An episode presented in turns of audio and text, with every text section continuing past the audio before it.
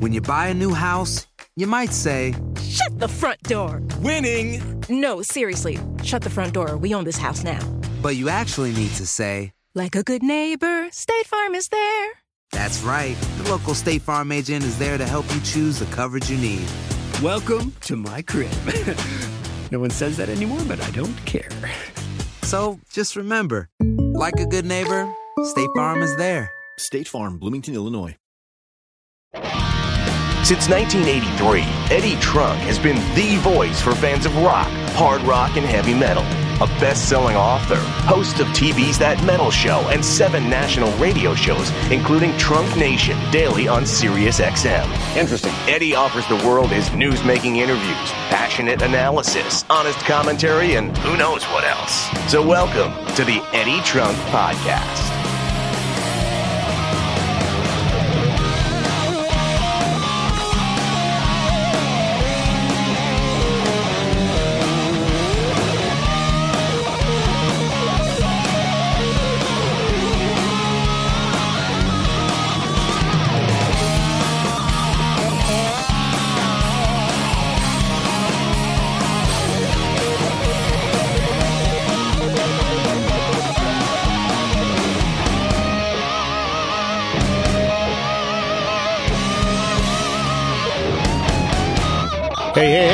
Trunk here with you, and it's time for another edition of the Eddie Trunk Podcast coming to you every Thursday via podcast1.com and iTunes. Thank you so much for listening, downloading, streaming, however you connect. It is greatly appreciated. It's great to be with you yet again to bring you another episode and another killer episode with some great guests as usual as we've been on this amazing roll. Thank you for spreading the word about the Eddie Trunk podcast.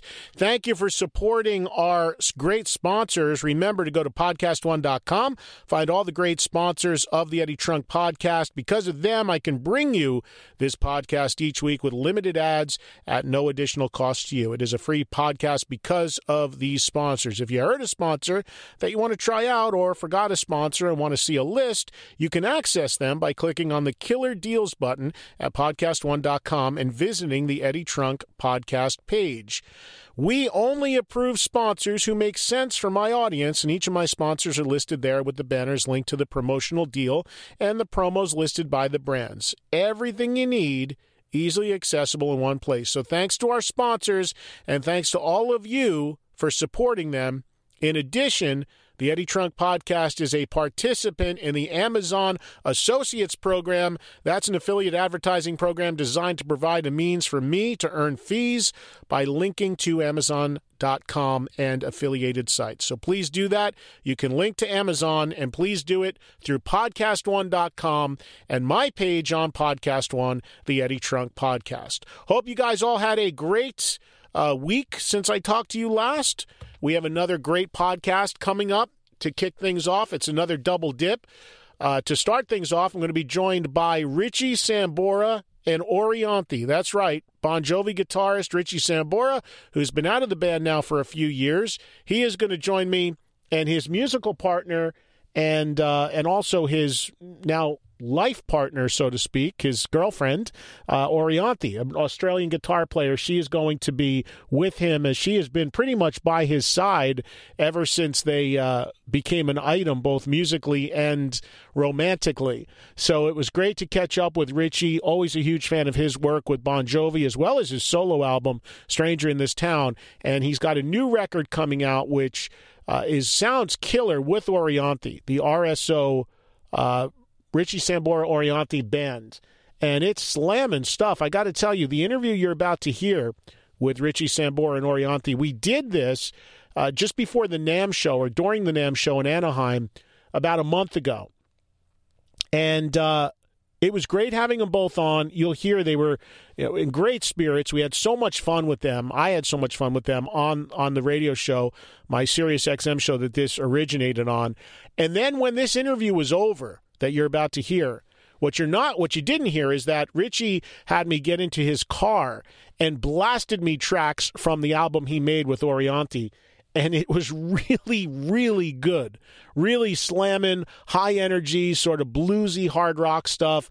Um, great vocals from Richie and Ori. So it was really, really great stuff. And I can't wait for this record to finally come out So I had not heard the music at the time that I did this interview, but shortly after we left the studio, or the room that I was using to do my remote from Anaheim around NAMM, I got a chance to sit with Richie, and he just slammed this stuff for me in his car, and that was great to hear.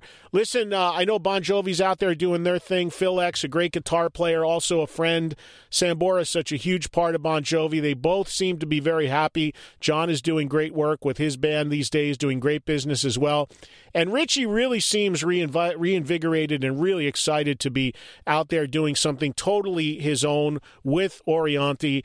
And uh, they played live. I saw them later than the night that we did this interview playing live at NAMM as well. And he was great. The band was great. So I'm excited to see where this goes for Richie Sambora and Orianthi. It was great to have them on the air. I'm very happy that I could finally bring you this interview.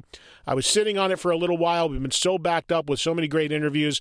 I didn't want to wait any longer. So that comes up first. Then the second interview is with Mick Jones, a foreigner, a legend, a guy that absolutely should be in the Rock and Roll Hall of Fame. Mick Jones and Foreigner announcing a 40th anniversary tour. Of course, Mick is the only remaining original member of Foreigner, and he only plays part time with the band.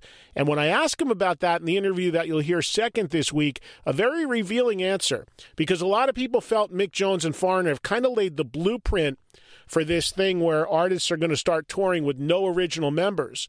But when I ask Mick if that's where Foreigner is headed, if and when he retires, and Mick Jones is 72, he gives a very interesting answer, which you'll hear during that interview, which comes up second this week on the Eddie Trunk podcast. So, first up, Richie Sambora and Orianthi from Anaheim, California, and the NAMM show. A lot of fun talking to both of them. Second is Mick Jones, a foreigner, an absolute legend, a writer of some of the greatest classic rock songs of all time, and that was done in the studio for my Sirius XM volume show. Again, don't miss it every day, Monday to Friday, live from 2 to 4 p.m. Eastern on Sirius XM channel 106 volume. It's Trunk Nation, Music Talk, and your calls, and the show repeats every night, 9 to 11 p.m. Eastern. And of course, you've got the extra show on Monday nights on Sirius XM from 5 to 8 p.m. Eastern on Channel 39. You've got my syndicated terrestrial show on about 35 cities across the country, and that is on various stations. Just check on my website for more information about that. And of course, this podcast as well which is new every Thursday, podcast1.com and iTunes. Be sure to connect with me on social media at Eddie Trunk on Twitter, Instagram, and Facebook, and EddieTrunk.com is the official online home. A lot of appearances coming up, some really cool stuff coming up. You do not want to miss that. Uh, they, that includes M3 April 28th and 29th, Columbia, Maryland. May 7th, The Ride for Ronnie in Encino, California. May 26th, that weekend, Rocklahoma. All of this stuff I'll be hosting. Tom Keifer, the IDL Ballroom in Tulsa on June 2nd. July 21st, Loud in Lima, Lima, Ohio. September 16th, Shine Dome or Shinedom 2017 or Shiredom 2017. That's in Irisburg, Vermont. October 27th, Rock and Skull Peak in Illinois. Parfest in November. Everything is on the homepage of EddieTrunk.com. Come on out and say hello if you're in those areas of the country. Appreciate you guys tuning in, downloading, streaming, however you connect to the Eddie Trunk podcast. It is greatly appreciated. And we are going to take a, a break here. We're going to come back. Again, first up, Sambora and Orianthi. Second up, Mick Jones, a foreigner. Another action packed A list episode guests on the Eddie Trunk podcast, which is produced by Katie Irizarry. Thank you guys for uh, joining me this week. Stick around. The interviews are right around the corner. The Eddie Trunk Podcast.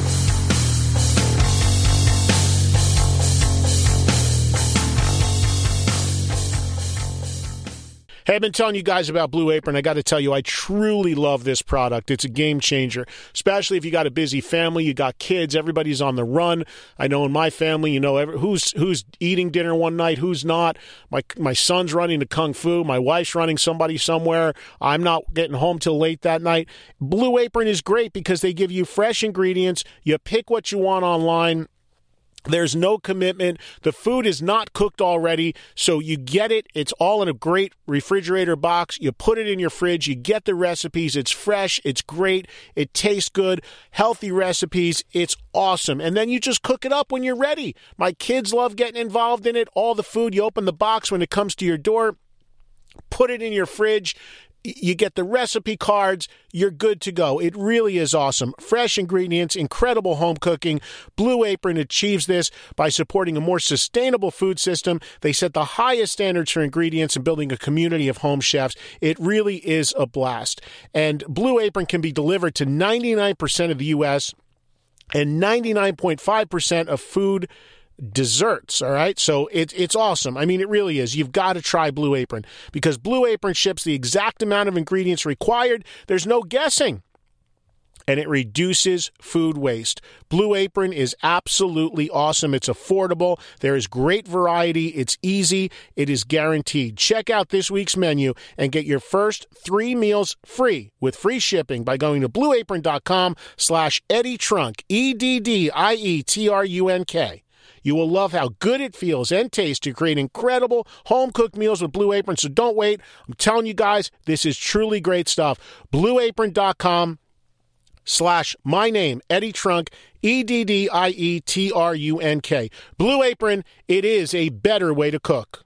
So far in 2017, Forbes and Podcast One have already launched three highly acclaimed shows. The interview with Steve Bertoni features the business world's most interesting names, like Adam Carolla, Twitter founder Sean Rad, and Hollywood's own Jessica Alba. So I spent a lot of my childhood in hospital and hospital beds. Under 30 with Steve Goldblum talks to the movers and shakers, like Nation Builder CEO Jim Gilliam and NFL big game winner Martellus Bennett. Guys are afraid to be themselves because of their marketing deals. And the list with Art of Charms, Jordan Harbinger. We'll get behind the scenes insight and information that doesn't make the print cut. Next up, Sports Money with Mike Ozanian talking to team owners, athletes, and industry leaders about the enterprise and money behind supreme athletic competition. Forbes on Podcast One. Not just entertaining, informative. Subscribe now at iTunes and don't forget to rate, review, and share.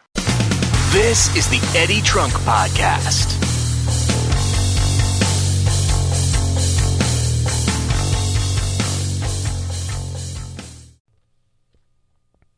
Welcome back, everybody, to the Eddie Trunk Podcast. And we now go to interview number one of our doubleheader for this week. And this is Richie Sambora, of course, the original guitar player from Bon Jovi, co writer of so many of those great Bon Jovi songs. New band that he has with Orianthi. Both of them joined me in a conference room that I set up as a makeshift studio in Anaheim, California, about a mile away from the NAMM show when that was happening about a month and a half ago.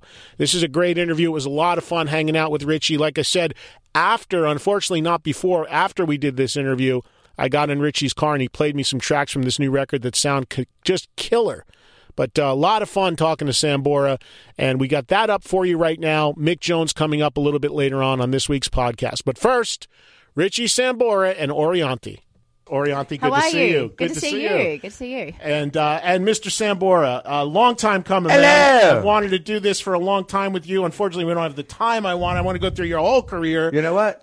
We could take all the time you want. There's Uh, no. no, problem. my show's over in 40 minutes. Oh, that we couldn't get through it. it's probably. not up to me. They're going to cut it off. Well, yeah. Well, if I wrote a book, it would be the ne- best time I never had. Do you have a book in You You want to write one? Uh, I do, but I don't know what exactly it's going to entail. Really, have you started writing one? I have a little bit, but I don't want it to be the cliche kind of thing, like uh, who you know banged who, or you know what what went down as far as all that uh, the rock and roll style. It's just like a kid coming out of New Jersey, and look what happened, because we're, we're sincere about it. yeah, yeah, yeah, yeah. That's that's the thing, you know. Yeah, yeah, yeah. And that's how that's really how it come out. If you're sincere about being a songwriter and a uh, performer and an entertainer and going out and making people happy, that's what it's all about. really. Well, well, before we talk about a, a little bit about uh, the past with both of you guys, let's let's talk about the here and now, the present, because you're performing together at NAMM, right? Today Yeah. is yeah, it today? it's 6 p.m. tonight. 6 p.m. We've been a today. band for at least three hours.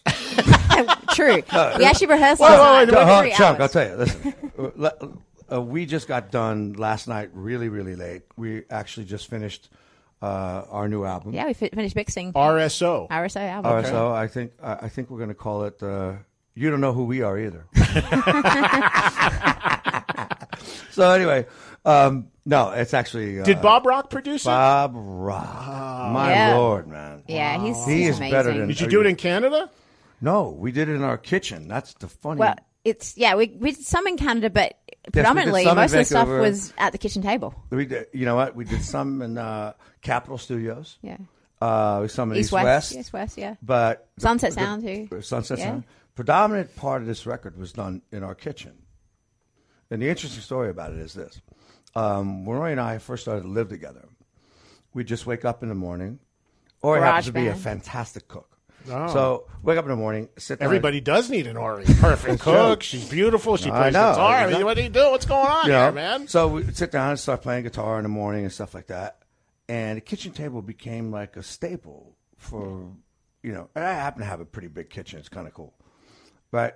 And then, or it would bring garage. Yeah, I don't down. expect. I wouldn't think the Richie Sambora would have like a little galley kitchen. and No, like you can little- actually walk a lamb yeah, into the oven. Yeah, I'm sure know. it's bigger than my house. That's how big the oven is.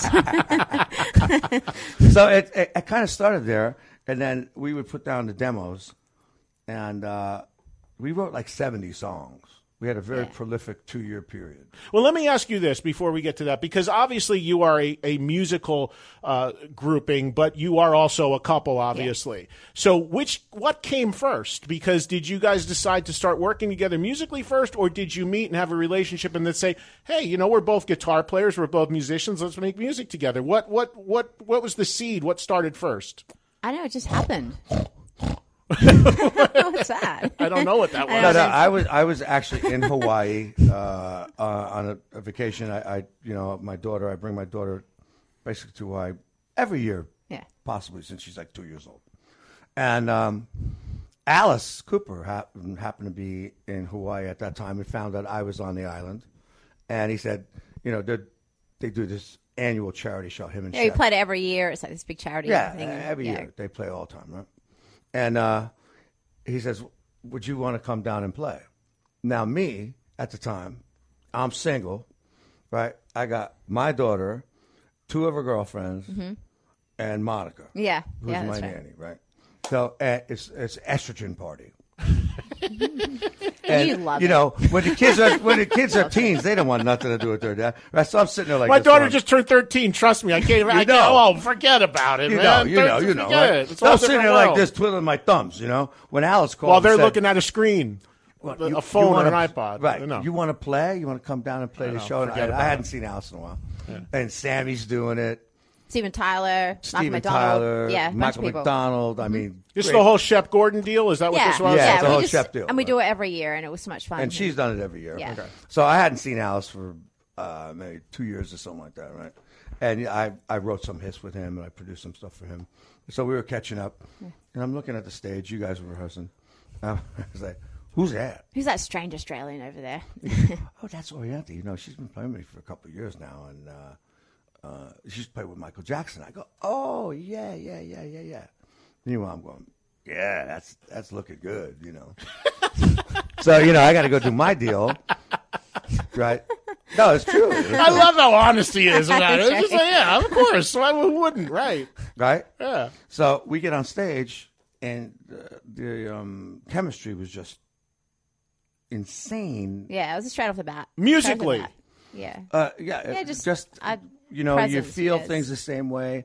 Yeah. Now that wait, wait, wait. That, now, don't, that Orianthi, don't happen often. Do you do you obviously knew who he was? Did oh, you Oh, know he was absolutely. there? Were, were- No, because it's funny. You showed up last minute because we were rehearsing, you know, for everybody else, and then Shep's like, uh, "Richie's on the yeah, yeah. island. I, I, you know, uh, guys, can you learn, you know, a couple of his songs and we're going to just jam out. And so literally just learnt them. You walked in and then we just ran them with you. And, uh, yeah. It What just did you was play? the What was the first song you played? What was the musical collaboration? Um, you know what? I think it was "Lean on Me." I think it was the first song we Yes. actually started doing, Yeah. if I can remember. Then we went to Foxy Lady, and then we played a bunch of other songs, "Schools Out" together. And oh yeah, bunch with, of- with the schools out with Alice, and then with, you know, a uh, with of Dream stuff. On with Steven. Dream and On, Walk This Sammy Way. came out with the Rock Candy. Oh, yeah, that was so cool. Oh, so man, much come fun. on. Uh, and Sammy still, I mean, Sammy's a good friend. Sammy is uh, just turned 69, and he still belts out rock candy like he did on the Oh, record. yeah. It's You know what? freakish. You know what? Freakish. Is that a nice guy or what? The best. He's the best. so- what's and your- he's so generous. He, he let Yeah. me fly in his plane with them. I mean, he's just, he's amazing, Yeah, he man. says, come over, stay at the house in Cabo, Yeah, this, yeah, that, yeah, the other thing. He You found know out I was going from Jersey to Boston. He goes, "Oh, meet me at Teterboro. Get on my plane." I was, "Oh, what? Really?"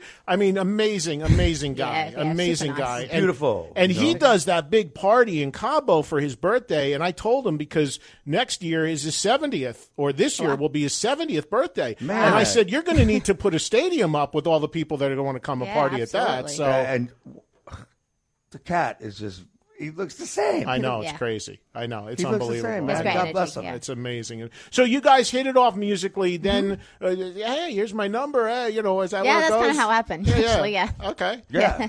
and then what happened was is that I was going to go to Australia and do the download. What is what's it? Yeah, well, I got back to LA. Then Richie texted me and he's like, "Come over and let's hang and jam and hang out." Yeah, so I, you know, I, I went had all these and- festival books in Australia, right? That I was going to play, and um, so then my rhythm guitar player, David Ryan Harris, great rhythm guitar player, and great guitar player, great singer all the way around, right? His mother fell ill, and he had to go be by her side because she was like deathly ill, and so I said, "Well, I'm going to go play. I'll just do it by myself." And then I went, "Hey, wait a minute, I got Ori's number." Let's see if she wants to do it. Yeah. And I, I didn't know if happened- she was still working with Alice or not. Yeah, yeah. You know Well, what I'm I, I saying? happened to have a couple of weeks off actually from Alice, which was great, and then uh, so I was able to do it, and then none That's of how my things none of my happen. shows booked, so it was like a free sort of you know month actually, and so I was like, absolutely, let's go out there and, and play. That's right. So jam I out. call So, Ori up and I go. So I call O up and I go. Hey, listen, I got these gigs. My guy fell out. You feel like playing? She goes like, yes. Does that mean yes? Yeah, Uh, yeah. Oh, you can say that on this. Oh, I can You say. should- it? Yeah, she said. She fuck said, yeah. "Fuck yeah." Okay. Yeah. All right. You know, and I was like, fantastic. And then uh, And and let me ask you this before Things took be- off from there. before we go to a break. Um, uh, musically, uh, guitar playing wise, I mean, you guys both have your own styles. You're both Yeah. accomplished players. Uh, uh, how did it mesh? Musically, when you guys started, I mean, on the record as well that you have coming out, how do you Yeah. divvy up the guitar work? Because uh, did did you say, okay, this fits? Is there a lot of trading off? Is there a lot Yeah. of d- taking different solos? How did you how'd you do all that? there's There- everything. Yeah. There really is. I mean, it's kind of like how we sort of, you know, we just felt it out. You want to play something? I'll, we got a song we could play. I You know? I, I'm at a. Re, I have a little remote studio. I don't have a real studio. Otherwise, I couldn't. all right. Well, you know what? I would love to, guess what? We will. Let's do it. Let's do. When's the record going to come out? Um, Pretty uh, soon. you know what? Who knows what's happening in this music Uh, business? that's now? You true, know what? too, It's like you It's do. You go. All right. You. it's going to come out on YouTube tomorrow. Got. It's what's going to happen for sure because we're going to play tonight. Oh, there. You Well, going to play the gonna whole play- record? Uh, We're playing no, no, two no, new we're songs play- tonight. Okay. I'll play a couple things before we leave. Yeah, but because it's crazy now, that, and that's that opens up a whole other can of worms about records and how people deliver them and how, how people buy them. I mean, I don't, it's the wild west out there. I don't even know anymore. It's Me like neither. some people keep everything so suppressed, and some people start putting out songs months ahead of time, one a month. I mean, uh, yeah. you know, Richie, your old band Bon Jovi. I mean, uh, I just did something with Jon for this record in New York, and there was like, you know, the record wasn't out for a month, but they did a show where they played every song from it live. I said to Jon, I go, you just basically put their whole record out with everybody with their phones. Same thing he said. He goes, I don't know anymore. Who knows? Who knows what's you know right what? wrong? Uh, you know what? I think it depends on how you're going to like roll it out, right? So Ori and I have so much material and so many songs. We've covered so many genres on this record, but the thing that happened is that we owned them. We kind of did it ass backwards. It was a really interesting way to go about it because we went on the road first, and we got next to each other. And But you built a, a chemistry. yeah, though. got our Yeah. style Yeah, yeah. and all that stuff. And then, but really, the great thing about the record is, is that our vocal blend, uh, and Finding uh, that you know, sound, you know. besides being the shredders, and everybody's going to know that that's going to happen. But you got There's a some vocal. shredding in there, of course. Yeah, there's, yeah. but There's a lot, you know, but there's there's a also- lot of.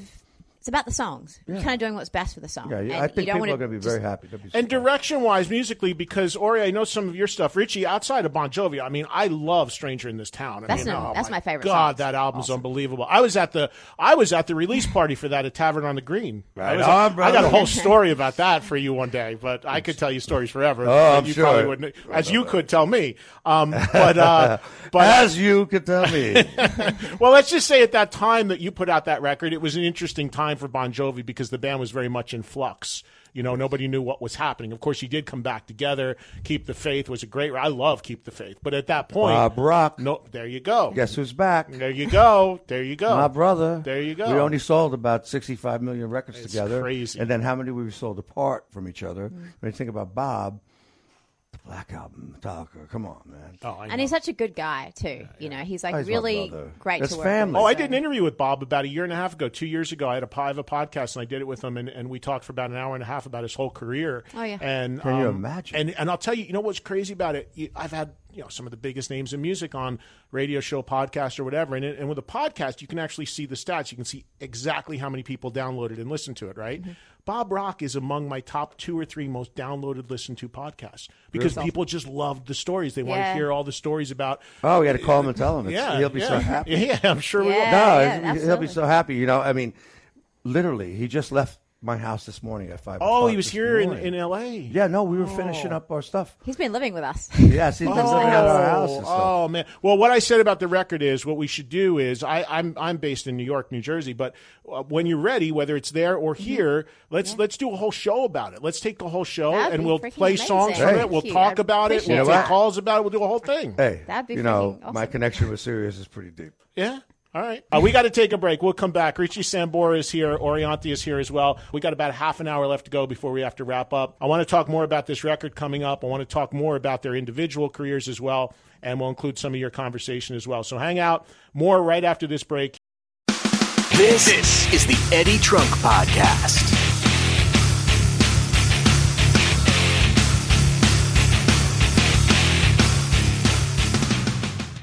Well, you guys don't need me to tell you there's a lot of change and uncertainty in the country right now. When it comes to your retirement portfolio and life savings, you don't want it all sitting in the stock market. You want to diversify it. So look into richuncles.com.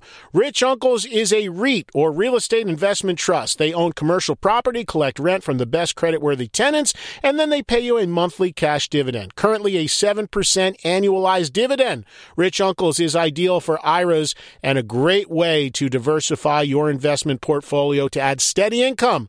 RichUncles.com was recently featured in the Wall Street Journal. You can see that article and all the information you need to make an informed decision at RichUncles.com. Like any investment, it has risks and it isn't guaranteed. Rich Uncles REIT, a Reg A Tier 2 offering. Go to RichUncles.com. That's RichUncles.com or call 855 Rich Uncles and let Rich Uncles know you heard about them on the Eddie Trunk podcast. Rich Uncle's REIT is seeking indications of interest concerning its Reg A Tier 2 securities offering. Any indication of interest involves no obligation or commitment of any kind. No money or other consideration is being solicited, and if sent in response will not be accepted. No sales will be made or commitments to purchase accepted until the offering statement is qualified. This media outlet is being paid under $2,000 by Rich Uncles for this single message. This, this is the Eddie Trunk Podcast.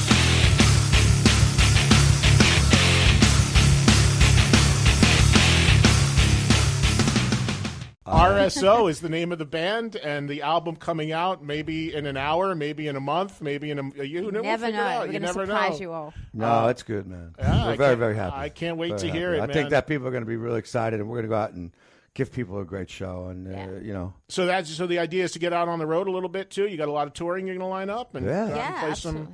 Now, now, now, Richie, you're used to having you know playing enormo domes around the globe with Bon Oh, Jovi. shit. you as well with the different stuff you've done, Orianthi. But for you, I mean, I imagine the cool thing about this too, uh, you're going to scale it back a little bit. I imagine you're going to be doing theaters and it's places both. like you know that. what we've done. Or are you over going to want to go out and open for somebody? No, you know what? an? And we've done that too. What we've Yeah. done over the past two years is, like I said, it's kind of been a little bit ass backwards because we went out and just went out and played first. No product. And we got on all these festivals all Yeah. over the world. And as it worked up, Like Summer right, Sonic and all of those big you know, as it worked It's up, great. we became second on the bill. Yeah. You know, so it, it got to that place that it was like, you know, people were like gravitating towards us, and we didn't even have the new songs out yet. Mm. You know, so basically we were playing music from Ori's career, my career, my solo career, a couple Yeah. of you know Bon Jovi songs, obviously that I've written that I was completely uh, fond of because of probably my ideas or something like that, and then um, you know a lot of great covers, blues covers, things like that. You know? Yeah, yeah. Um, Ori, for you as a for for this this situation as a guitar player, uh, most of the stuff you've done in your career has just been you as as the the main guitar player in the mm-hmm. band, right? Yeah. So now you're you're working with Richie, and you guys are trading off. For you, is it is it kind of a cool exploration to kind of see where he's going to go and how you guys are going to play off of each other? Yeah, absolutely, because it's a lot of fun. You know, when we get out there and we just start jamming and you know, working off one another, just got like a back and forth sort of thing, having a conversation. It's like it's freaking great. It's you a know, 'cause I love. conversation, I grew yeah. up listening to the blues records, and it was all about jamming, like from Albert King to Stevie Ray, you know, to that sort of thing, and and uh, I just love it. You know, we and we do go off on town, just sort of playing like Voodoo Child, whatever it is. We kind of just go out there and take people on a journey. We'll play you know, for 12 just- minutes. Yeah. You know, the, the thing Check is, it is out. that, you know, when we first went out there, it seemed like um, the whole improvisation uh, thing, like Jimi Hendrix, is why I got into playing lead guitar. Yeah, same, why I wanted to absolutely. play It's a freedom in it, was, you know? The guys in, that we grew up with listening to, all our heroes that were playing so emotionally. Well, you know, Don Airey, for, who plays in Deep Purple now, was here yesterday, and we were talking about that. He's been in Deep Purple, replaced Jon Lord for the last ten years. Mm. And I said to him, I said, I said, when you got the gig, I said, did you did Jon Lord because Jon Lord was still alive at the time he got the gig? I Yeah. said, did you did Jon give you some tips because Jon was just retiring at that Yeah. time? He said, yeah, he did. He goes, but Deep Purple's whole career is so much about when you get on stage live, go in different directions and exploration and improv. improv. He goes, they wanted to encourage that, so there's only so much Jon could tell me because he goes. Ian Paice on the drums might be doing something crazy, and all of a sudden you're going to have to You got to go with him. You got to fly. You Yeah, got you got to be Yeah. flexible. Yeah. You know what? That's Yeah. the thing. Here's the thing that uh, the great thing about when people come to see us play is that first of all they're going to definitely see all that improv, but they're going to see they're going to get great songs, right? They're going to get what they want, but we're going to take them in a little bit of a different direction, and it's been you know been really going great. So. Yeah. And then I think when people hear the new record, I think they're going to be uh, very happy with it. Or you know, for for you, th- there's uh, I, I meant, I meant to ask you this because for a long time, because obviously there is peop, the, the people you were on every single TV screen for like a month for tragic reasons, I but know, the clip for whatever reason, and I don't know if you know the, the why this happened. But the clip when Michael Jackson passed away, Mm. that must have been serviced and cleared to every news outlet in the world. Yeah. Was him from the film walking over to you, Yeah. as you know, and the two of you guys kind of vibing off each other. So at the the most tragic news in, across the globe, it's not something you wished for, No, but it, it definitely not, no, yeah. but it prominently featured you, and and because for what do you know why that one clip was used everywhere like it was? I have no idea. And honestly, like I, it was such a crazy time uh, when that happened. Working with Michael, and because I was making my record with, uh, you know, uh, Interscope, and I didn't tell them I got a call to come in because Michael would watch my YouTube videos. And and you look what we're looking for. Come in, learn, beat it, do Diana. Want to be starting something next morning. Go in, play for him. Hired us all, and we just started rehearsing. So I didn't tell anybody because I couldn't because we signed these like you know forms. And um, and it was just four months of craziness. And then so when he passed, it was such a shock. And then that, then that clip started running, and I couldn't turn on the TV without it being on it, you know. And it was Oh, it was on a loop yeah, on and every was- channel, and it was just that weird, isolated like, to- clip. it was very odd to see. It's almost that, like the Trump inauguration. It was like It like was probably bigger news. it's just bad, but yeah, it was it was it was just yeah wrong. it was it definitely was uh, kind of a strange moment in my life, and and uh, you know then going out and then putting out my album and that happening and not having a moment to just for it to sink in, you know. Yeah, yeah. So that was kind of a crazy time, but honestly, I feel very blessed. I got to spend time with with him for sure. Yeah, I'm, I did really you get to spend a lot of time with him? Did you get Yeah. to work directly with him a lot, Yeah, or was it one of those things where there was a musical director and they gave you, or was he very hands on in the he things was he hands on with for? everybody. He Yeah, was. Yeah, absolutely. With the dancers, he would spend time with me, my sound, how he wanted it, how he wanted me to walk over to him and, and be very mobile. Like, so playing the beat it so I could even look at my guitar. You know, I had to follow him because he's like running across the stage and he's like, run over here, run over here. I'm like, like in hills. I'm like, okay. so, you know, um, that was interesting. But the whole thing was such a, a show, you know, it made me a better, you know, show uh, show person. So yeah, I guess he, he really brought out the best in, in everybody, and, and yeah, that was a great thing about working It with him. is such Yeah. an insane show. Ta- really talented. I saw him Incredible. in Japan for the first time, Hmm. going back many years now. Yeah. and uh, he just blew me away. He was, uh, by all accounts, I've talked to a number of people too. He actually was a big rock fan um, as well. I, I forget who I was talking to recently. They were telling me that he would contact him and and, and talk about. I think he was very much into the production of rock shows. You know, the big rock show, whatever it may have been, the big stadium Sure, rock. sure, did he he, wanted to ever come? events. Did he ever come or connect with Bon Jovi shows back in the day? at Uh, yeah, you know what? Uh, it was the uh, the day before we were playing uh, two nights in the Tokyo Dome, and he played the night before. so Frank DiLeo at that point was uh, managing me too, uh, who was Michael's manager at the time. Uh-huh. And so, you know, we get invited to the show, and I go see the show, and I was like, "Uh, "Are you kidding me? to be able to dance like that and sing like that and command all those people, and then turn on eighty thousand people in front of you." Yeah. Uh, I was very moved by his performance, you know. Yeah, yeah. So then I got back to the hotel. We were staying at the same hotel. So Frank said, "Come on up and sit down and talk to Michael." And we, uh, Oh, so you met with him? yeah, yeah. We were actually. So I asked him if he wanted to come out and, you know, jam with us at, at the uh, Tokyo Dome the next night, the same place that I just saw him at, because we were doing two nights the next night, and uh, that's not his thing. You know, he needs it all. Yeah. Yeah, he's he's a perfectionist for sure. He we said, rehearsed That's not like my thing. That's not my thing. I just don't do that. Thank you. I said, uh, I'm like, you know, I'm the Jersey guy. I said, Michael, Yeah. come out, have a slice of pizza and a beer. He- no, no, we'll no, learn no, no, anything no. you want to learn. No, no, but it was true. And he Yeah. was very, very sweet. Oh, And he he's said, very sweet. You know, Yeah, yeah, he uh, was- that that evening, he said, you know, I'll think about it. Yeah. Right.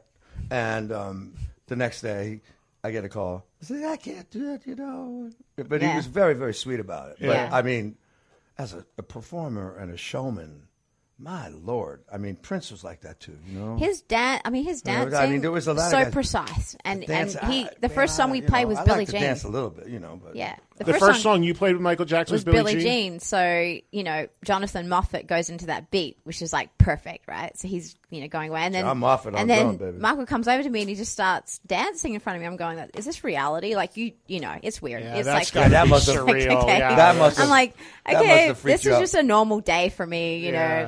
That like, must not. freaked you out. So that was crazy, but yeah, he, he was wonderful to work with. I mean, seriously, like it would have been an incredible show, and he was Right, really I mean, funny look too. at that, you know, a you lot of look people at don't that know that he was movie, actually. you go, yeah, it, it was really funny he was too. in shape. It looked like to me. I mean, I really Yeah. thought that he that was going to be all right. Yeah. We had a lot of funny moments. Like he would get stuck in different things, like especially this huge tarantula that came out at the beginning of Thriller, and it was controlled by him. So he was in the tarantula, covered in Swarovski crystals. It was very extravagant. So this thing comes out, and he couldn't get out. So the oh, intro to Spinal so the tap. in, it's complete spinal tap. So this the intro to the Always thriller, happens. Intro to Thriller goes on for like three minutes, and he's not coming out, and everyone's going. Well, maybe he just wants to make it longer. And he's like, "Hi guys, I'm kind of stuck in here. like, can someone help me?" like like stuck in like the I'm pod. kind of stuck in. That was really funny. I couldn't stop laughing. I was like, okay, coming around. Richie Sambora and Orianthi are here. Uh, their band and album coming is called RSO. If you happen to be in Southern California, I know people listening all over America and Canada, but if you're in Southern California uh, at the NAMM show, I, I, are you playing inside or is it out? I mean, Uh, it's a main stage. I don't know where that's. so you have to be located. able. So it's actually not open to the public. So I shouldn't tell people to come because to get into NAMM, you have to have a badge. Yeah, so. you have, if you've got a badge, But there'll be plenty of shows coming. Uh, it sounds We like. We don't need no stinking badges. just come in. Storm, yeah, storm the Just gates. come It's. Richie and Ori. Storm Drive the gates. Drive through the cones. if you Exactly. love us, storm the cones. just go through.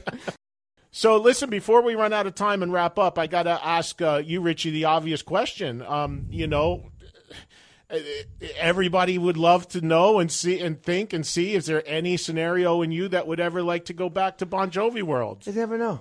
You seem really happy with what you're doing right now, Uh, but you know, I, ta- I I talked to you a few years ago at the Golden Gods here in L.A. when I was hosting it. Mm-hmm. Yeah, right? yeah, right. I talked to you briefly, and it was just at the time. And I asked you a question. You said something really interesting to me. You said, "You know what? I just." The big machine of that right now is just not where my head is at. You know, I want to kind of do my thing. I want to kind of do, and which is clearly what you're doing right now. So, so, so, you know, it's a new beginning. You know Yeah. that it's like a new beginning. I mean, think about it. All right, now you're in this band for 31 years. Okay, now the extensive touring schedule and everything that Bon Jovi really, really had. I mean, uh, every tour uh, from Slip Around was 16 and a half months at least. The last tour I did with the band was 52 countries, 18 and a half months. a couple of them almost broke you. I mean, it's well, not you personally, but the band. I mean, it well, almost you know, drove when it you come apart. home, you know, guess what? People have died. They've gotten divorced. They've moved away from you. Life changes Yeah, yeah. when you come back. And you know, hey, I got a daughter that I love severely, you know, and she loves me. And you know what? At that point in time, it just they the guys wanted to continue to like to whatever they were doing, and I was like, hey, I gotta like do some family stuff and do some stuff. So you know, there was just other things that were happening, and actually, I think that the band uh, needed a break to come up with a whole new thing because it was a kind of a run on sentence for a long time, Mhm. you know. And then between that, obviously, I was doing my so. I mean, betwi- besides writing the songs for Bon Jovi, producing, co-producing the records, doing all that stuff, um, and being there all the time, I didn't really have an, uh, another life. And then when I wasn't doing that, I would go home and write solo records and go out and do that. Right. So it was like uh, I just needed to just to go. At 31 years is a pretty good time. No, and listen, it's an amazing uh, w- what you did, and and as as a fan of the band, since uh, again being a Jersey guy, I literally had the APP record, uh, you know, with Runaway. Uh, You weren't even on that song, I know, but you know, from day one, I remember the shoots at the boardwalk at Seaside on seventy eight hundred. I was at the rele- the Roseland for the boardwalk thing for the New Jersey Yeah, release. I was lived all that stuff as a fan and working even working in the business back then as well. So listen, if if it is done for you, I mean, what an incredible, insane legacy of the songs you wrote and what you did. But at the same token, it's got to feel, with all respect to, to Phil X, who's there now, who I know and is, is, is doing a fine job, it's got to feel a little bit weird. It does for me as a fan. I interviewed John for this record, and, and you could tell it's it, it's the first record without you. You know, it's the no, first. no, it's the second. Well, kind of first real new top to bottom record though. Right. So, I mean, did, how did it feel for you? I mean, is it you, you Uh, you know comfortable with it? Is it are you disconnected from it? I, I'm completely comfortable with it. You know what? It's been like uh, over three years. I mean, Ori and I have been together for three years now. So you know, and then there's a probably a six month period of time before I even met her. That uh, you know, it's uh, it, there's a fair amount of distance there. You know, right now, and that doesn't. It's not feeling weird at all. Actually, but it's not out of the realm of possibility that somewhere, sometime down the line, that the possibility You know, of Richie jumping up, even for uh, it's, you know, even like you wanted Michael Jackson to jump up with you. That Exactly. hey, you're in the No, no, Tokyo no, you Dome. know, I'm going to jump up and do. I'll be there for you say never. and sing for old time's sake. You never say never in the words of yeah, yeah. You can't say never. But you know what? It's also up to the guys and see how they feel. Yeah, right. You know what I mean? Right, it's it's, it's really kind of that thing, and uh, you know, I'm sure that some philanthropic event or something might Right. uh, bring us together at one point or whatever. I don't know. Um, right now, uh, no, I'm not interested. I'm. O and I are we're having such a good time. We're having such a blast. You look like you're having a miserable time from the minute you walked in. I know it's horrible, isn't it? Seriously, man, I'm glad. It's great to see you both smiling and having No, so man, much fun. we've been having a lot of fun, man. making All we do music is- together, doing all this great stuff, and I can't wait to hear the record. You know, they they give me the sign. I got to wrap up in a second, but I I can't wait to hear the record, and I wish you all the luck with it. and you. when you're you so ready to put it out, however you decide to put it out, mm-hmm. you know, let's do let's do a whole That'd be- thing. that would be Let's do a amazing. whole thing. Thank you. Come You in know and- what? I, I would have played it right. I would have gave you a song right. No, now. I Yeah, don't we have a got way it. to- We I got it don't ready have a right way to here. play it I from got here. ready for We'll you. play it for you off the air. Well, that was a lot of fun. And I appreciate the time. Richie Sambora coming over to my broadcast position and sitting with me and being so much fun and so honest and so open and great to meet and have on Orianthi as well. Like I said, I heard songs from the record after we did that interview and uh, they played them for me in their car. And then later that night, I did go to see him play live at NAMM and they were just killer. I'm really excited about getting this record and what these guys are doing. Very much looking forward to its official release date. All right, stand by. Up next, as we have another double dip for you, another interview with a giant in the world of music, producer, songwriter, architect of some of the greatest rock songs ever made with Foreigner, the band's founding member, Mick Jones. That's up next on the Eddie Trunk Podcast. This is the Eddie Trunk Podcast.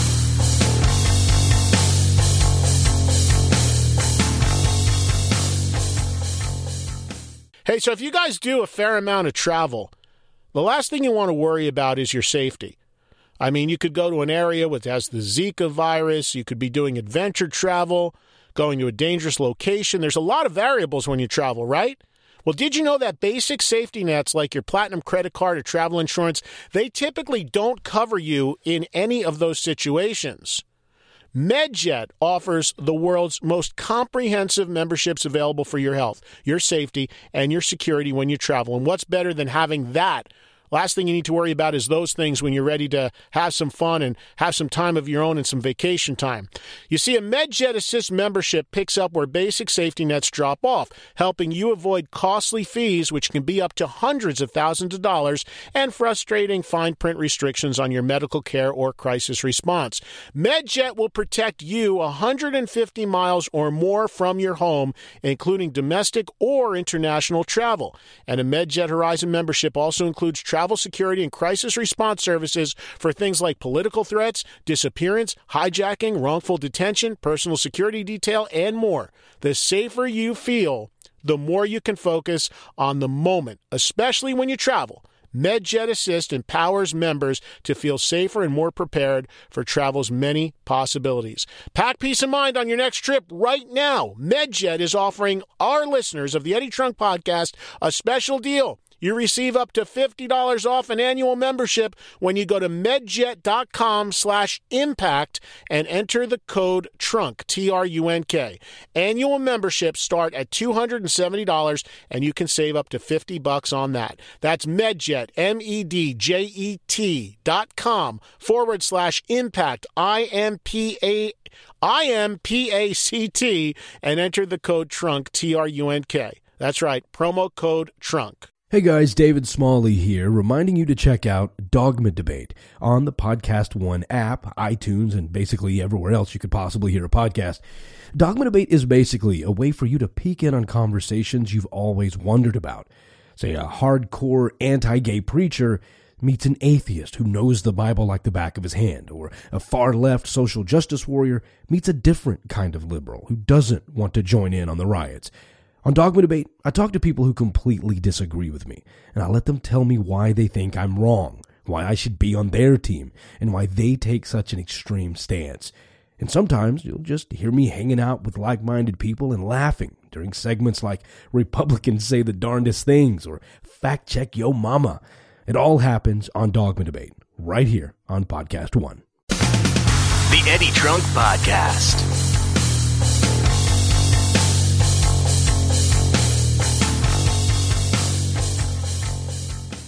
Joining me now for interview number two on this week's Eddie Trunk podcast is Mick Jones from Foreigner. Let's get right to it. Good to see you, Mick. Yeah, likewise, man. How's Good things? All right. Things are superb. we just talked about that off the air. Mick, just give you just give that as a blanket answer. yeah, I mean, nobody wants to hear about the crap, you know, really. Yeah. So, uh, uh, and, and it's a difficult question, you know. oh, I'm fine, you know. But how are you After really? just came out of the divorce court or something, you know. Forty years, man. Congratulations. 40 years, yeah, indeed. I, I noticed there's a few other bands uh, uh, that are celebrating too. I think U2 is uh, 40 years. Tom Petty. Is U2 forty years already? I think it is. Oh my gosh! I know Tom Petty announced a forty-year tour. Yeah. It seems like these days everybody's announcing some sort of uh, anniversary, whether it's of Yeah. a certain record or the Yeah. length of the band or whatever the case may be, because I think it just comes with with time, and everybody loves looking back, and it's Yeah. great to kind of mark those uh, those sort Yeah. of anniversaries. Yeah, yeah, it's great. Did you guys ever do in Foreigner the whole sort of playing a, a full album bit like a lot of bands do when certain records hit anniversaries? We did um, uh, fairly recently, about a year ago, uh, which was actually released.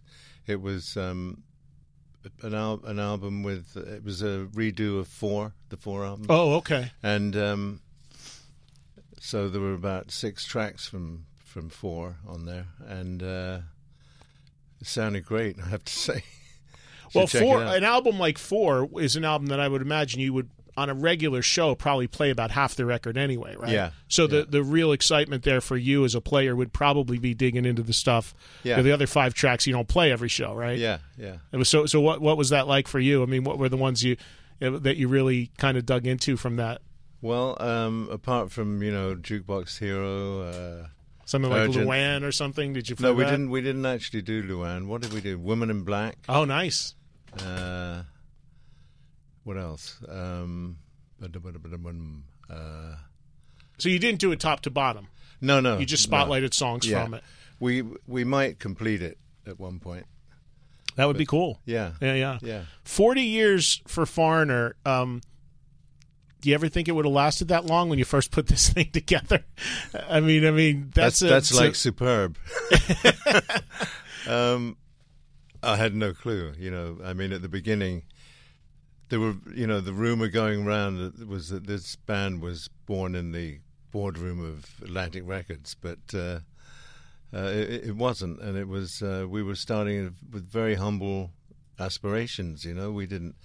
How could we know that it was going to do what it did? I mean, there were only a handful of bands or artists at that point that had exceeded a million sales, and we came out, and the first album did four million. You know, nobody, Imagine that today. Nobody, ex- with the exception of Iron Butterfly, nobody had ever done that before on Atlantic. Then that includes when the Stones were on Atlantic, includes when the Zeppelin were on Atlantic. Wow. And so we charted new territory, and we were kind of, whoa, you know, what the hell's going on here? Yeah, yeah. It, uh, and my my hopes were that we would just establish a, a foothold, you know, like perhaps have a, an album that got into the mid charts or something like that, just to give us a, you know, a, at least a, a comfortable beginning. Right. And um, and suddenly it was out of our hands. You know, it was. Uh, even as experienced as I guess I was at the time, it was still something to, uh, you know, to really comprehend and uh, figure out. Okay, what do we do next? Yeah, because it's impossible to prepare for that sort of success so quickly Yeah, to sell really that many records. I mean, that's got to be even at that point. Even though at that point for you, you had been in the music industry, you weren't a kid. I mean, when the Yeah. first Foreigner record came out, you were probably what, early thirties, uh, late Yeah. twenties, something like that. Yeah, late twenties. So you had had a lot of experience from previous bands and stuff, so Yeah. you knew how the business worked. But still, that level of success, No, it was uncharted territory. yeah. I mean, that's like when you hear today about athletes and they're young kids and they come out of college and they get suddenly from no money they sign a contract and have uh, Yeah. twenty million dollars and Yeah. they go off the rails. Yeah. Did you go off the rails? Uh, we had a few celebrations, I have to say. It was because it was, you know, suddenly you're living the dream, you know. Yeah. And uh, you can't help but be affected by it. Um, handled it pretty well, and the guys handled it pretty well at the end of the day. And uh, it was just, an, uh, you know, one of the. It's hard to put into words what it was like. It was, it was uh, complete joy and craziness and happiness and uh, and then you know where do we go from here there was Yeah. a lot of expectation built up from a, such a big album Yeah. how can they follow that you know and uh, we actually were able to follow that and uh, end up fighting head to head with the Stones. They had some girls, and we had uh, Double Vision, and uh, uh, there the Rolling Stone Records um, executive. Uh, what was his name? Um, Earl McGrath was who was kind of a figure in his own right. He would come down to the studio. We were just finishing off some single mixes and stuff like that, and he came came down to announce what the latest uh, score was between us and the Wow. and the Stones. And So we album we were- two, you're battling the Stones. Yeah. That's sick. It's and crazy. we were head to head, and then around seven million, we uh, you know we edged ahead. So How did that feel though for you as a as a young band still in the in the history of the band? Here you are, album number two, and and you're trying to follow up this incredibly incredible sort of landmark debut album. I mean, as a writer and stuff, is that a lot of undue pressure on you at that point to figure out, you know, you and Lou and the rest of the guys, how the hell do we? The expectations are so great from the label, from the media, Yeah. from the press, from the fans. How do we do this? Well, um, I didn't let it affect me too much. Uh, I felt that we continued in the same, you know, to to uh, to create a an identity, you know, and that was my idea was, but that would take at least three or four albums. I thought, you know, uh, to put us in a position where we were we could hold, and uh, where we could even go further, you know. Mm. So um, I tried not to let that get to me as far as uh, messing with my head and thinking, oh, I've got to write one of those, I've got to write one of those. Right. You know, record company pressure. But uh, we had a pretty free reign. um, Atlantic gave us total. Sure, after control. a record like that, you kind of, Yeah. you had the keys to the kingdom, I would think. So in that way, we were very fortunate to have Yeah. a very supportive uh, label and one of the greatest labels of all time. So Yeah, we got right into it immediately as soon as he sat down because there's so much I want to talk to this man about. We have about another half an hour or so with him. Mick Jones, the foreigner, is my guest. Uh, want to go to a break right now, but when we come back, I want to pick up on something that you said as soon as you sat down and something that I could never quite figure out, and maybe you can shed some light on because you said that for a long time that there was this rumor that Foreigner was this assembled band Yeah. of some sort put together in a boardroom or something at Atlantic Records. Yeah. I want you know as we celebrate the 40th anniversary of this band, and of course I can't go album by album because we don't have the time as much as I'd love to. But I want you to to talk a little bit about where that perception came from. And what the truth of how Foreigner came together was. So, uh, but hold hold your thought. Sure. That's a tease for the audience. We'll go to break and we'll get your answer when we come back. Superb. All right, Mick Jones is here. The tour we'll talk about as well. 40th anniversary tour, as I mentioned, a great package with uh, my good buddies Cheap Trick and also another good friend Jason Bonham and the Led Zeppelin Experience, which is a phenomenal show. If you've never seen it, I've talked about it and raved about it for so long. And Cheap Trick still as good as anything with what they do, and of course, the F- Foreigner legacy speaks for itself. So we'll get into all of that and much more with Mick Jones right after this. This, is the Eddie Trunk Podcast.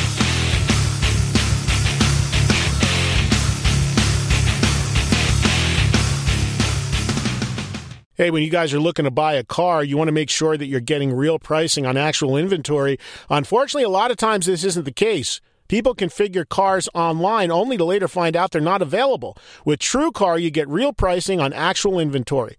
This is not pricing offered by TrueCar, but pricing from an actual dealer, and not just any dealer, but a TrueCar certified dealer. This is a carefully curated network of dealers committed to transparency and offering you a competitive market price. Using TrueCar, you can easily find the car you want. Next, TrueCar will show you what other people in your area paid for the same car you're looking for, and now you know what a fair price is, so you can feel confident. Over 3 million cars have been sold to TrueCar users by the TrueCar Certified Dealer Network, and there's over 13,000 TrueCar Certified dealers nationwide. You will work directly with the TrueCar Certified Dealer contact. TrueCar users are more likely to enjoy a faster buying process when they connect with TrueCar Certified dealers. TrueCar users save an average of over 3,000 off MSRP. So when you're ready to buy, visit TrueCar to enjoy a more confident car buying experience. Some features are not available in all states. Hey, this is Roxy Diaz. And this is Nina Parker. Now, we are two pop culture veterans who love nothing more than talking about the latest trending topics. Now we're talking about everything the relationships, music, celebrities. And maybe the banana pics I get in my DM. I don't know. We're talking about everything. All right, now you get to join us every week on our new podcast, Little Black Dress with Roxy and Nina. Check out new episodes on podcast1.com, the Podcast One app, or subscribe on iTunes. Guys, it's the Little Black Dress because every woman has one. This, is the Eddie Trunk Podcast.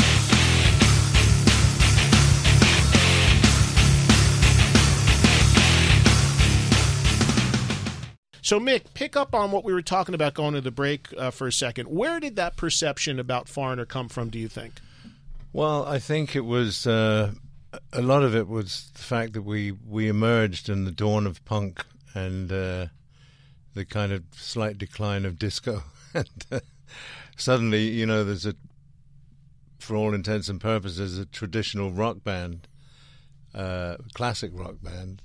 Of course, not then. We weren't classic, but uh, um, the style. Uh, I had kind of cut my teeth with a band like Spooky Tooth, you know, Right. the Island Records thing. We were often used to tour with Steve Winwood, and uh, you know, I, I knew that more, let's say, more sophisticated side of it, and um, you know, I'd had all the experience that I that uh, I needed from previous years and previous projects and stuff, but um, I think. Uh, you know, the record company recognized that we were not just a another band. You know, that we had some serious songs, we had some quality, and uh, but unfortunately, as I said, there were three genres: there was new wave, uh, punk, and um, disco, and obviously all the journalists sort of decided to choose us as a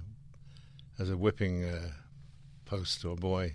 Yeah. and um, you know that kind of uh, that made it sort of difficult a little bit to uh, to feel that um, these critics were were just I, I can't I can't exp- the only explanation I have is that they were frustrated that they didn't play a part in our or in our beginnings you know You know, they didn't that- discover us Yeah, anyway. and that ties into something which is a huge hot button issue for me and has been for many years, and I've talked about it on radio and TV continually.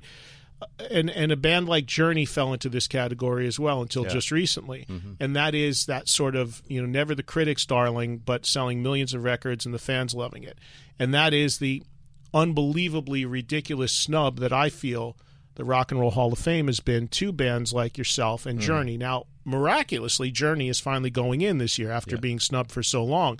I've said for so long that it's it's ludicrous that Foreigner has not been considered, even been on the ballot yet at this point.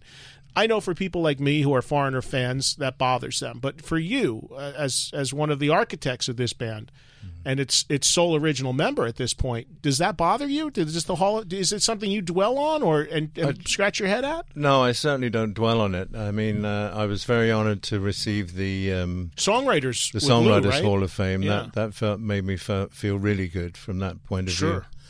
view. Um, but considering the work and the number of people we've played to, and the popularity of the band, and uh, the popularity of the albums, uh, I mean, it speaks for itself. And uh, if they choose to to ignore it, I don't know. You know, we have several petitions by fans Yeah. gathering all around the world. You know, Right. and um, uh, it w- it would be nice. You know, it would be nice, but I'm not um, thinking about it every day or letting it get me down. You know, it's uh, it's a it's a it's another uh, throwback to the. You know, to the late seventies. Yeah, right.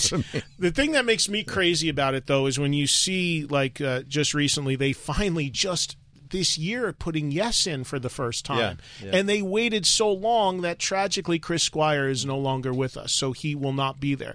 They they just put Deep Purple in last year after Yeah. snubbing them for 30 years. Of course, Jon Lord uh, no longer with us. So when they they do this disrespectful stuff, and listen, I'm a voter for the Hall of Fame. So needless to say, I'm pushing from inside as much as I Oh, can right. push. But I don't get to pick the bands that they present. I can only vote on what they present. Yeah. So um, you know, I, I know it's nothing you can do. It has nothing to do with you from your end of things, and but I just wanted to call that out because I think it's ludicrous that when you look at this band's track record and the enduring history of music you've made. That people still love so much that it hasn't even been in the conversation yet, but Yeah. I will keep pushing from my end as best I can. No, I mean I hear from a lot of uh, younger bands, you know, that uh, um, seriously successful bands that um, they w- they were weaned on Foreigner, Yeah.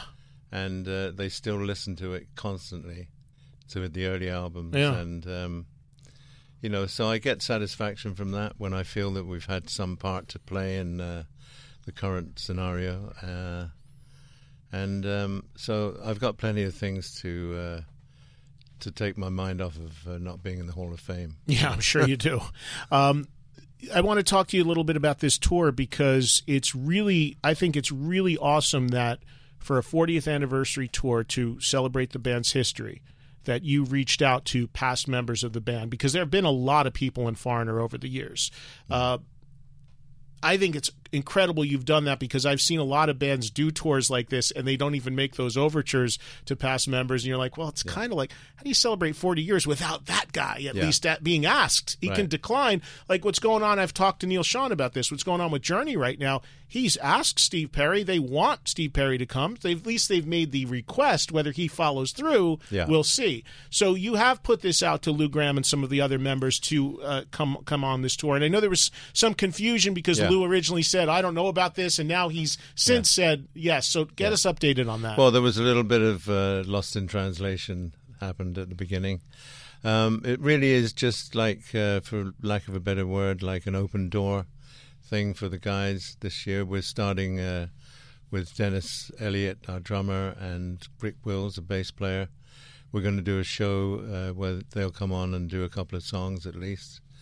uh, and um, that's in St Augustine, by the way. If anybody's interested, And now you're starting the tour in Syracuse, and Lou is from that area Very and still so. lives there. Yeah. So if he's going to show up to anyone, he, I'm assuming in his backyard, right? yeah, it's a pretty much uh, yeah. That's not by design. It just so happens you're starting in Syracuse. Yeah, it's funny. Yeah. it is very funny. Yeah, a nice coincidence. Yeah. So how is he health wise and and vocally? Is he? Have you been in touch with him? Is he up for singing some of this stuff now? Yeah, I mean, we saw each other at the uh, Songwriters Hall of Fame, Right. and uh, we performed with each other for the first time in many years. Even though it was acoustic, he really held his own, you know, and uh, I was very proud of his presentation. Uh, Mhm.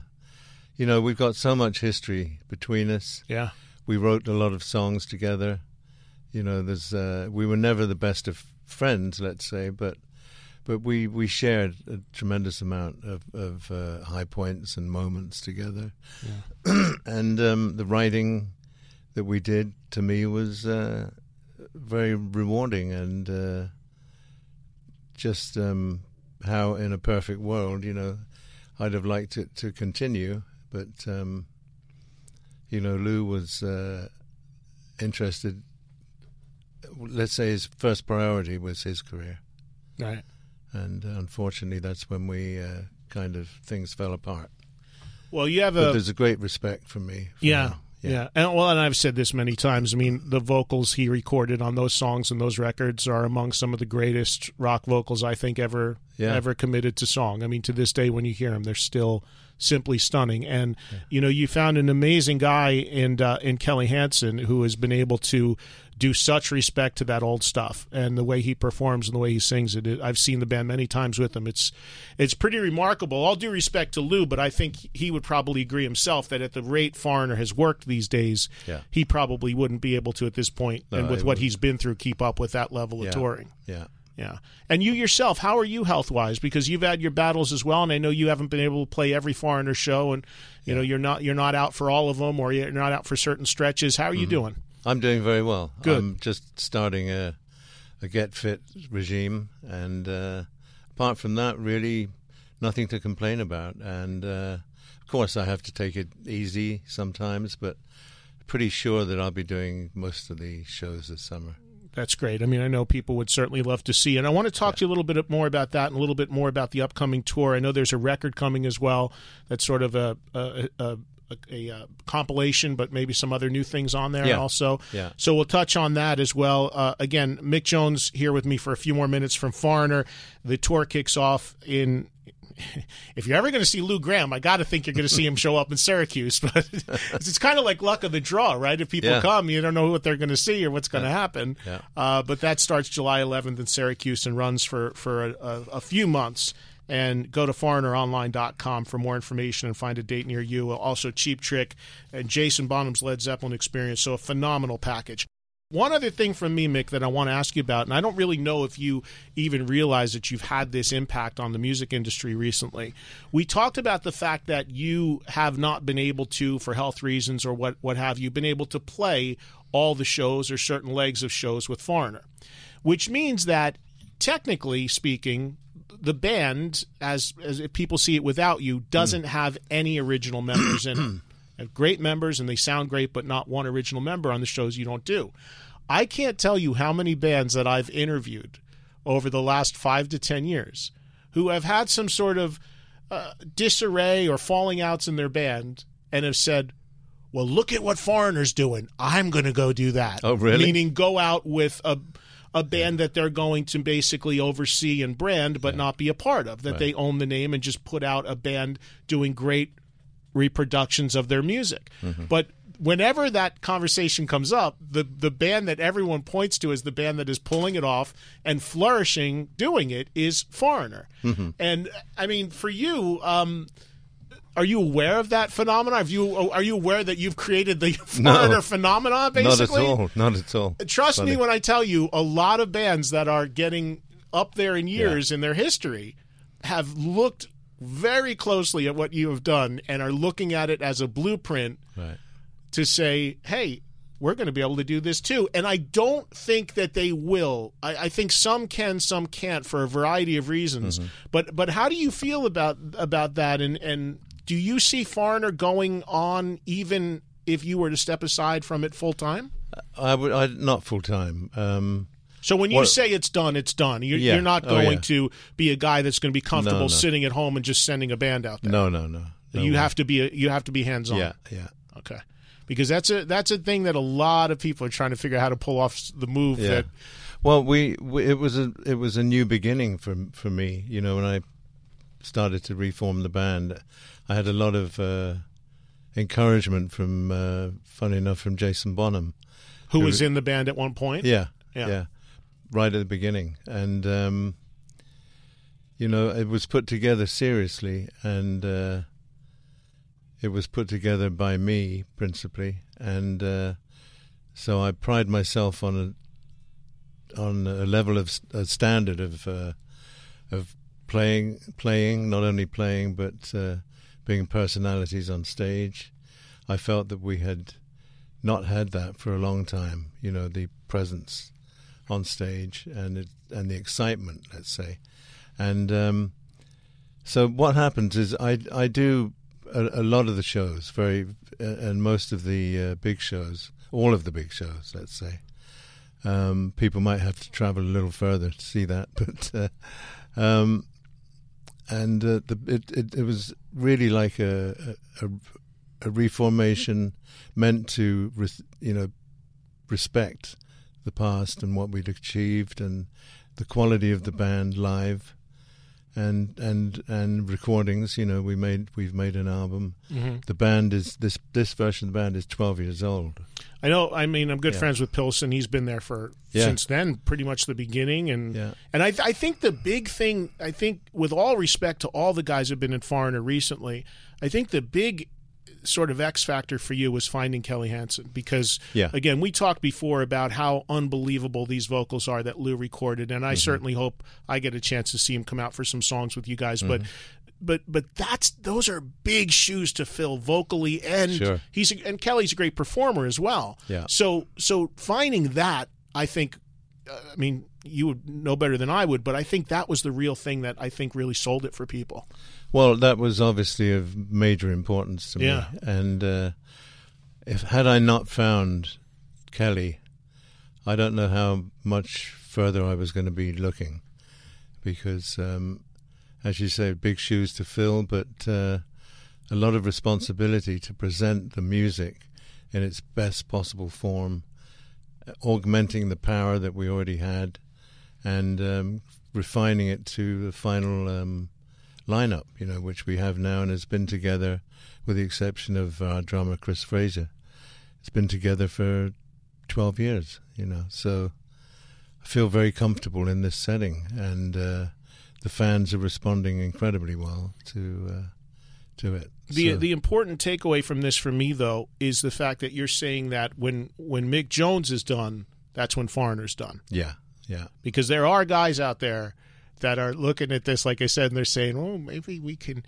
Or just you know, like I know for a fact, Kiss is going to try to put out a version. They've said it of Kiss with no original guys in it, where Gene and Paul are just going to manage it from the outside and Really? use and use it as a brand. As a fan, for me, as a as a dyed in the wool rock fan, I that's a line I can't go yeah. I over. can't quite. Uh, No, I mean I can't because it's like then what is the difference from that and Yeah, a tribute and a tribute band, or a cover band? So so th- but so so this is a, an important thing, and I think it's amazing that. Uh, I mean, when you look back at 40 years and the, the Odyssey of Foreigner, there's a documentary in there somewhere, isn't there? There is. There'd be a good one, I think. I'm actually um, in the midst of uh, writing a book. I was going to ask you, do you have? Are you are you going to do one? Yeah, it's this. This one's going to be like a coffee table sort of presentation with uh, obviously photos and some, uh, you know, the truth about myself and everything that I went through, you know, on the way to Foreigner Mhm. and Foreigner, obviously, and uh, so I'm r- I'm right in the middle of it, and uh, should be sometime before the tour starts. So. Uh, Some pages in there about producing Van Halen, maybe. Oh yeah. We could do a whole show just on that. I'm Yeah, sure. yeah, that but that was a wonderful time. At the end of the day, you know, you look back on it, and to me, it was a serious uh, experience and one of the most um, eye-opening experiences that I've had Yeah. in music. You know, Yeah. but uh, great. They're all great guys. You know, there was a lot of other shit going around at the time, and uh, but um, nevertheless, you know, they're fabulous musicians. Yeah. Eddie and uh, his brother. Yeah, we just need to give them a kick in the butt to get out there and do Yeah, some stuff. think you know, so. they're a little complacent. They take too much time between. You never know what's going on with those guys. They're like, you know, tr- top secret about everything that they do. So Yeah. it'll be great to see them do some stuff again. Well, again, uh, just so just to recap, uh, again, and, and Mick, I know you live here in New York. I would be honored one of these days when you have time and you you know you come sit and do the whole two hours. Let's take calls. Let's go through. Yeah. Every, I'd love to do that. I know you're on a schedule here, but I'm here almost every day, and I would love to have you in just Oh, hanging cool. out for the whole show and talk. We didn't have time to talk to the audience, unfortunately, because I know you have to go. But I'd love to do more with you if you have time. Sure, I me, I'm. You're welcome. I'm. Uh, I'm up for that. All I right. just live down the road. So. Well, let's let's do the let's do the Mick Jones two hour extravaganza sometime in the near future. Then. Well, huge thanks to Mick Jones from Foreigner. I got to tell you, the biggest takeaway from that entire interview, which I was really surprised more people didn't play off of, is the fact that Mick Jones said, as you heard, that he would put Foreigner to rest when he is not involved in it anymore. And that's pretty amazing when you consider so many bands are following the Foreigner model of trying to do shows with no original members.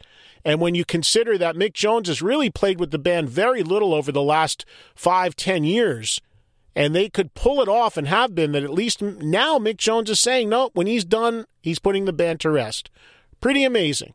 Don't miss Foreigner on their 40th anniversary tour, which is uh, getting ready to kick off soon. And I thank Mick Jones for the time. Earlier, I thank Richie Sambora and Orianthi for the time.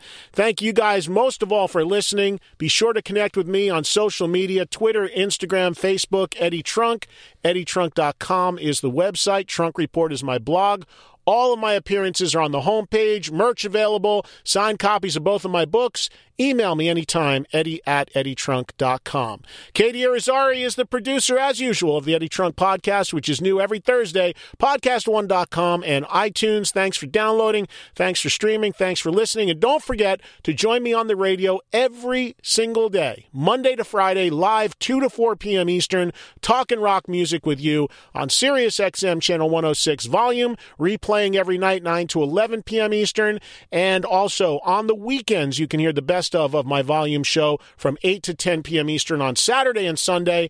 Many other broadcasts, the terrestrial show, and of course the Hair Nation show on Monday nights as well. We are stacked. Lots of great stuff, bringing it to you each and every week. Thank you for your support. It's great to have you guys all tuned in. I'll see you next week for another edition of the Eddie Trunk Podcast.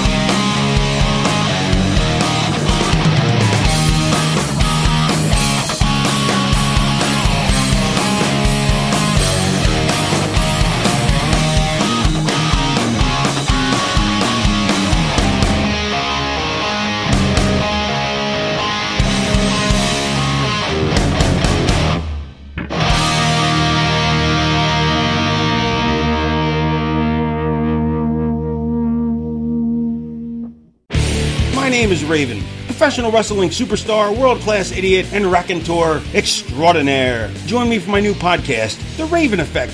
Every Monday here on the Jericho Network on Podcast One, we'll be covering current events and any and all topics that can be properly bantered.